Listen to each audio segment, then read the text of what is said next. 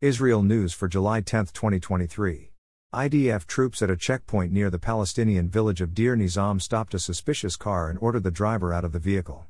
The driver got out and threw a grenade towards the soldiers and then shot at them with a homemade machine gun. The soldiers returned fire, killing the terrorist. The Security Cabinet last night discussed saving the Palestinian Authority from collapse, but did not approve any practical measures or concessions to fulfill that objective. For more, click here. Meanwhile, a delegation of three Palestinian Authority ministers visited Jenin yesterday and met with local officials, apparently as part of an effort to reassert PA control over the city.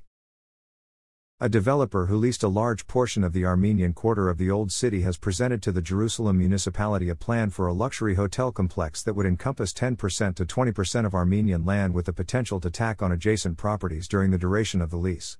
The plan would require the eviction of residents, businesses, and the Armenian Seminary Hall. Many Armenians are furious with the plan. Pope Francis has promoted the Latin Patriarch of Jerusalem, Monsignor Pierbattista Pizzaballa, 58, to the rank of cardinal. The Israeli esports soccer team is participating in an international tournament in Saudi Arabia, with no restrictions as to displaying their identity or playing the national anthem. Thanks for listening to the Israel AM News Summary.